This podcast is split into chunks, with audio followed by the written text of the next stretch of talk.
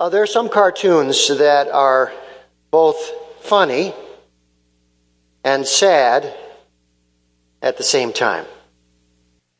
And so you laugh, but then you feel like crying. And uh, this is one of those cartoons. Now that's funny, isn't it? But it's also sad, isn't it? Because we know that this is exactly what human nature is like. There is something about gossip that stirs the blood. Uh, plain old information, that's boring. But gossip has an irresistible appeal to all of us. We like being on the inside, knowing the juicy details about what is going on. And it's interesting, though we know that it is wrong, somehow when we are involved, we don't see it as being so bad.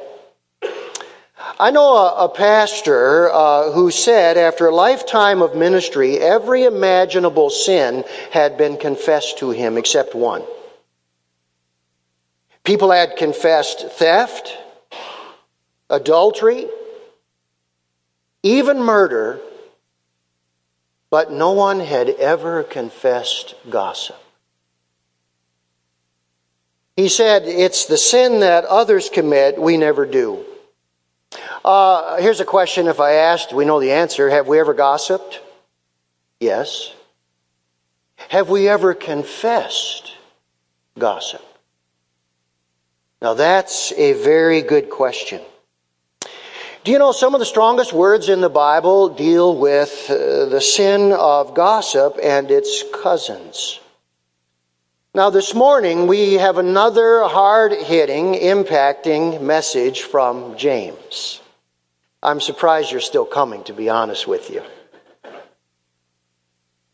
And today, James wants to talk to us about uh, a sin that he calls evil speaking. And I've entitled this message, Watch What You Say and Who You Say It About. And I want you to turn with me to James chapter 4.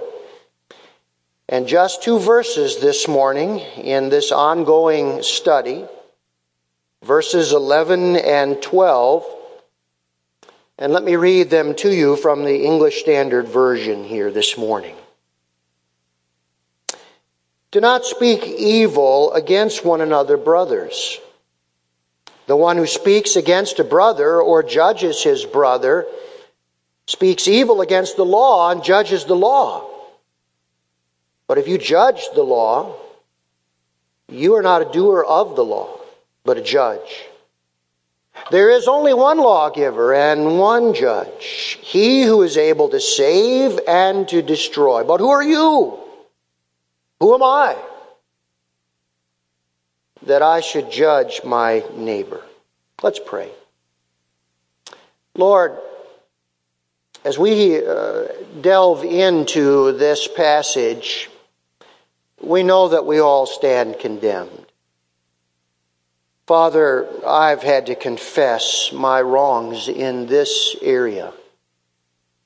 And we're so thankful that James brings this to our attention because we know that it is a part of the practical Christian living that is essential to properly adorn the gospel of Jesus Christ. Thank you that you are a God who, knowing all about us and seeing our faults, loves us, forgives us, but you want to change us.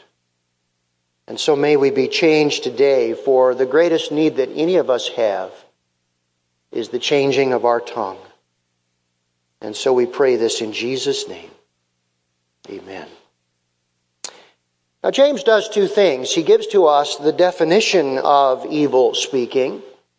And then he gives to us the poison of this, why it is so wrong. So let's begin with the definition, all right? When James says, do not speak evil against one another, and he uses the same expression later in the verse, here is the word that he uses. It's one word in the Greek New Testament. It is the word katalaleo. Katalaleo. And it literally is made up of two words, against and to speak. So it means to speak down on or to speak against. We would perhaps call it running others down. Uh, one way to translate this phrase is do not speak down on one another, brothers. So what it is doing, it is bad mouthing someone uh, to knock them down a peg or two in the esteem of other people. Now, uh, we may not be so much familiar with this particular word, but we are certainly familiar with the applications of it. Uh, there are a number of ways that we participate on a regular basis in doing this. By the way, as you think about your conversations, not only think about how you do this, but think about how people in the world do this on a regular basis. All right? Here's the first type slander. Slander is repeating false or exaggerated information about others. And so we hear damaging information about somebody, and we will say to somebody else, you know, I'm not sure that this is true, but did you hear? We call this rumor mongering. It is spreading half truths or hearsay about others. Now, another form of this is backbiting. What is backbiting? Well, it is running others down behind their backs, even if what we say is true. Now, we all know lying is wrong. Every one of us knows that. But somehow we think as long as it's true, it's okay for us to tell it. So it's true, but it's unkind. And the effect of it is that other people think less of the person that we have shared this about. Um, it is the type of thing that we wouldn't say to somebody's face. And so what we do is we say it when they are not around. Uh, there's a wonderful Bible teacher by the name of Edmond Hiebert, and he says this The evil lies in the speaker's hostile intention aimed at eroding the position or character of the one spoken against. And so it's all about the intent in why it is being shared to erode the character of somebody or their position in the eyes of others. Do you know this is often the result of idle or chatty talk? So we're sort of with our little group of friends, you know, our little social circle. And someone says, Janice is such a sloppy housekeeper. You ought to see the mess at her place. Or another person pipes up and says, You know, Jack made me late for work the other day. He's always late. He's going to be late at his own funeral. And then somebody else says, You know, I was in the hospital, and Deacon Jones didn't even send me a sympathy card. What a lousy excuse for a deacon he is. Somebody else pipes up and says, Yeah, I hear that he beats his wife too. And so it is that kind of idle and chatty talk behind somebody's back. Now, here's the third expression of this. A third expression is fault finding. Fault finding is pointing out the faults of others to their face, but doing it in a critical, unkind way. Somebody might say this way, well, I may be brutally honest, but at least I'm honest. You know what somebody said about that? The person who acts that way, they get more pleasure out of the brutality than they do the honesty. And you know that people that do that, that's the way it often is. Or somebody else might say, you know, um, I, am just a blunt person. I tell it the way it is. That's the way I am. Well, you know what the answer to that is? A hammer's blunt too, isn't it? And yet, who likes to see or feel their finger being hit by a hammer? And that's the way some people's criticism of us is like.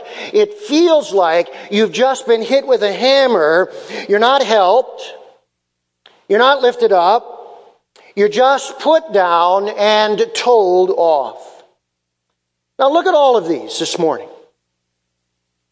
All three of these, which are a regular part of conversation, and remember, James is writing to local churches. He's writing to folks like you and me. And he is saying all of this that occurs often in conversations is evil speaking, and we will never be motivated to stop this until we see it for what it really is. It is poison. It is poison.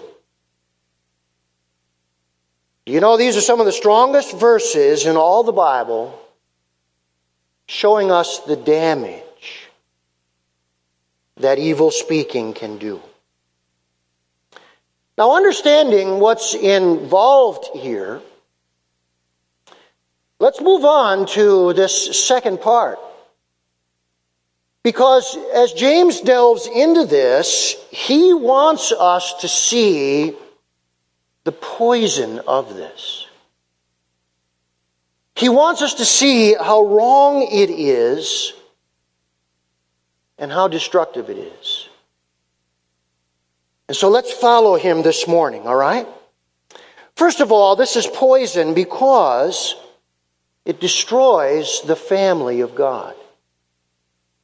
Did you notice three times in verse 11, James uses the word brothers?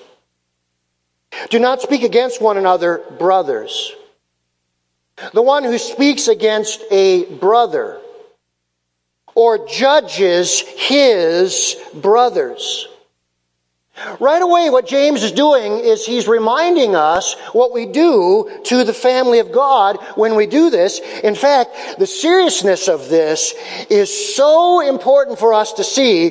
This very word is used in 1 Peter twice for the persecution of Christians by non-Christians. Follow what James is saying.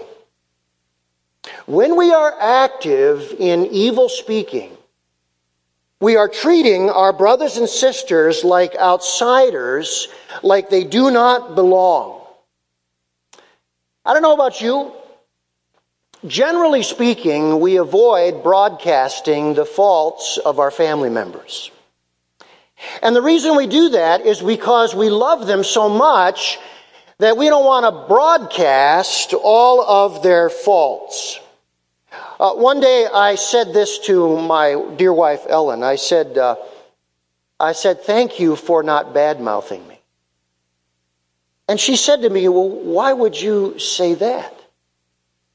And I said, well, I, I know that you don't do that. And I said, I want to thank you for it.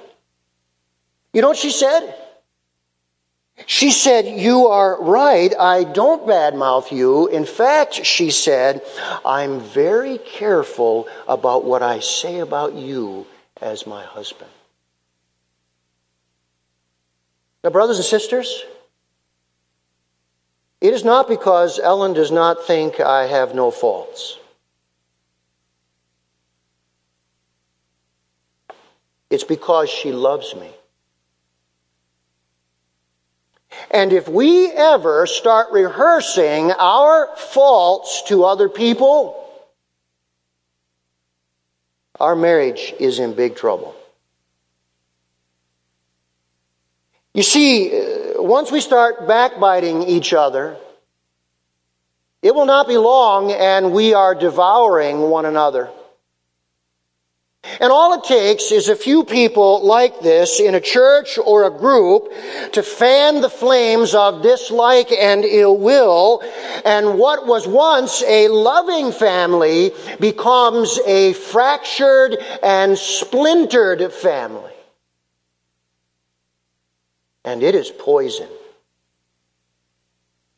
It is poison. Secondly, James says it disobeys the Word of God. It disobeys the Word of God. Did you notice, he says, if we do this, we speak evil against the law. In fact, did you notice four times the word law is used here? You do this, you speak evil against the law, you judge the law. If you judge the law, you're not a doer of the law, but you are a judge. Now, what law is he talking about? Well, back in James chapter 2, James had talked about the royal law, the law of love. You should love your neighbor as yourself. Remember the fullest expression of this was by Jesus? Remember what he said? As I have loved you, so you are to love one another. Now, I want you to think with me about this for a moment. How does talking about someone else's faults in a malicious and not a constructive way judge the law? This is one of those places where you say, wait a minute, how does, how does this equal that? Well, let me give you a little homely illustration here. Um, suppose uh, we're riding down the road together and I'm driving and you see the red light, but I'm not stopping.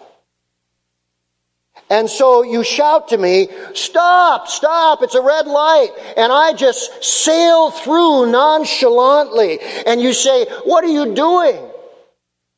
And I say, what do you mean, what am I doing? And you say to me, we could have gotten killed. Don't you recognize that's a red light?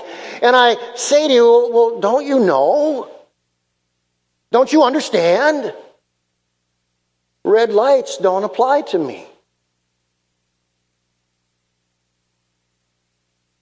By the way, how many of us know people who drive like that? Okay. Now that's obviously silly. But it's the point that is being made here. When we backbite, fault find, or slander, we're acting like we are the exception. Instead of obeying the royal law of love found in God's Word, we are acting like a judge who can pass it off.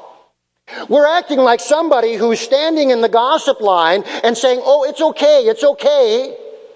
That doesn't apply to me. Do you see the evil in that? One of the things we've been hearing during this political season is that nobody is above the law. And when I participate in evil speaking, that's exactly what I'm saying. I'm above the law.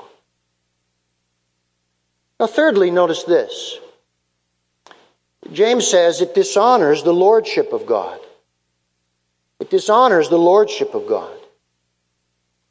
He says there is only one lawgiver and judge, he who is able to save and to destroy. Do you know what? This is a marvelous statement on the relationship of God to his own law. God is related to his law like the three branches of the federal government. Congress is the legislative branch, they make the laws. The Supreme Court is the judicial branch. They are the ones who interpret the laws. And the presidency is the executive branch. His office enforces the laws. Now, you know what? God is all three in relationship to his own law, his own government. James says he's the lawgiver, he's his own Congress, he's the judge, he's his own Supreme Court, and he is able to save and destroy. He is his own president. So God is Lord in all three ways over his own government, and only God has the right to destroy, and anyone who usurps that right is a vigilante. Have you ever thought about it like that? You're in a group. Somebody is not present. And maybe you or somebody else begins to rehearse the faults of that person. and nobody is there to stand up for them or to defend them or to bring the proper context. And all participating in that are vigilantes because they are taking God's prerogative into their own hands. Let's suppose there's somebody on my street that I don't like. We'll, we'll call him Rusty. And let's suppose that I say, you know, the police ought to do something about Rusty, and they're not doing anything. So I finally decide one day, I'm going to go down the street and I'm going to deal with Rusty, and I grab a hold of him, pull him out of a house, and I administer a beating to him. Who are the police going to be after?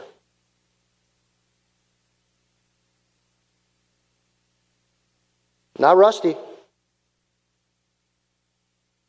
They're going to be after me. Because I've just taken the law in my own hands. You see, anytime I badmouth somebody to knock them down a peg or two, I am playing God. Do you see the arrogance in this? By the way, doesn't it come back to that again? James opens chapter 3 by saying, you know, you have an untamable tongue. He says the problem is, is that we don't have the wisdom of meekness. He says, The one who sows a harvest of righteousness, it's sown in peace by those who make peace. And then he says, We argue and, and we fight and we quarrel because of these evil passions within us that are warring inside of us. And he says, God wants to give us grace. But remember what he says? God opposes the proud and he gives grace to the humble. And over and over again, it's coming back to this a lack of humility before God and others. Finally, the poison of this is that it deifies the child of God. You know what it means to deify somebody? It means you make them into God. And did you notice how James says this? Well, who are you? Who am I?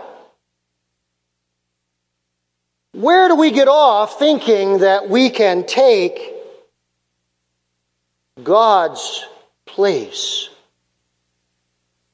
What an arrogant thing for us to do to place ourselves on Mount Sinai as though we were giving the law to Moses to give to others instead of placing ourselves under it.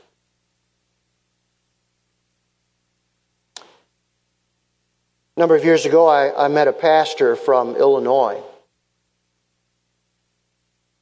He said, In my first church, I was very young. And he said, One day, this man in my church came to me. He said, Pastor, I want to sit down with you in your office. He said, I have been keeping a list of the things that you have done that are mistakes and that are wrong. And I want to read to you this list. So, what had been going on without this pastor's knowledge was every time he made a mistake or didn't do something that was quite right, this man wrote it down. Oh, that's not quite right.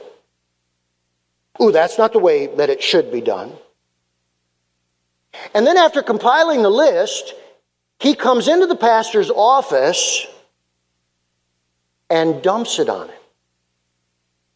You know what that pastor said? He said, I was so young that I thought humility required that I sat there and listen to his list. I shared this story one time in a service. There was a retired pastor sitting there. He later came to me and he said, I had the same thing happen, only it was sent to me anonymously in the mail. I got this letter in the mail, it was anonymous. I opened it up, and there was all the list of my fault.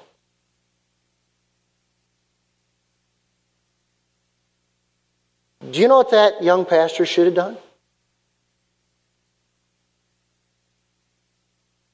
After the guy was done with the list, he should have said to him, Okay, you have read my faults. Now, may I have the courtesy of returning your faults? Here's the first one on the list delusional. Thinks he is God.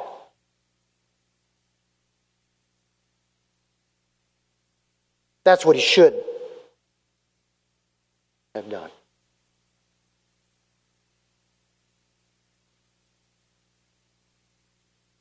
This morning, probably all of us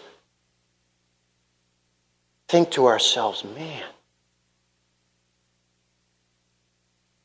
I didn't know this was so serious. And yet here it is slander, backbiting, fault finding. All of it destroys the family of God, disobeys the Word of God, dishonors the Lordship of God, and deifies the child of God.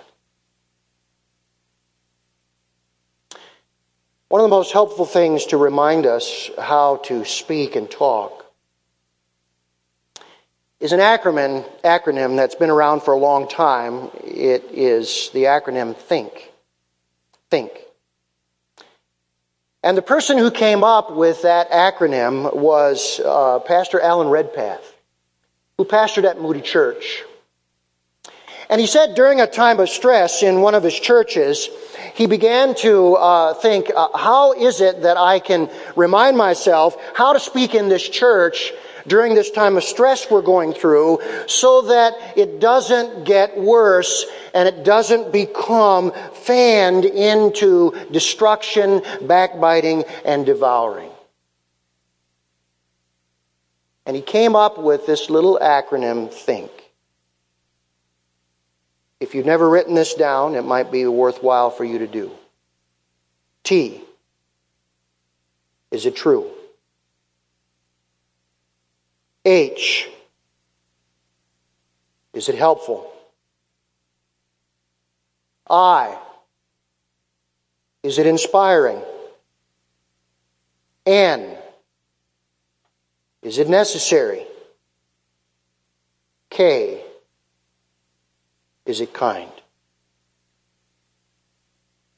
He said, if what I'm about to say does not pass those tests, I'm going to keep my mouth shut. You know what he said? It worked. It worked. Let me give you those again. T. Is it true? H. Is it helpful? I. Is it inspiring? N. Is it necessary? K. Is it kind? And if what I'm about to say does not pass those tests, it is evil speaking. God, help me to keep my mouth shut. If it worked for Pastor Redpath, it'll work for you and me. Let's bow together in prayer, shall we?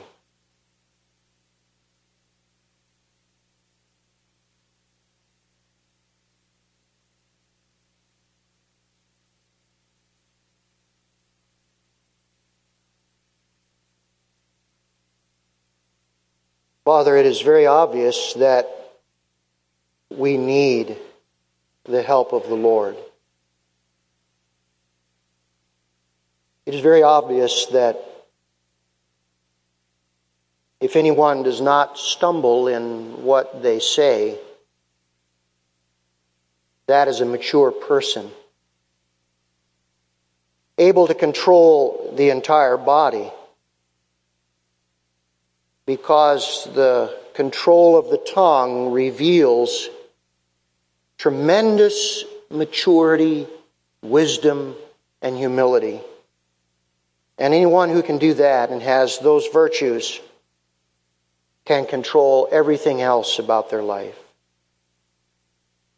And so, thank you, Lord, that through these difficult verses, all the way back to chapter 3, verse 1, James has been unrelenting in the need to humble ourselves under the mighty hand of God that He may lift us up. To thank Him that He gives more grace. But that grace can only come to the humble because unless we resist the greatest rebel and his pride, we will never resist the pride in our hearts that makes us a rebel against God's perfect ways and perfect direction. And so I pray that you would help us today. Lord, some of us might need to find somebody and apologize. Some of us may need to go and undo damage that we began. Some of us might need to inform a friend or a coworker. I don't think we ought to be doing this any longer. And some of us, Father, may need to apologize to the closest person to us, our spouse. We pray that you will help us, Lord, today to see the many applications of this in our lives. And then help us in our speech to reflect the meekness of wisdom, the harvest of righteousness, to be those who sow peace because we make peace. We love you, Lord, today. Continue to do your transforming work, but we have a long way to go. For Jesus' sake. Amen.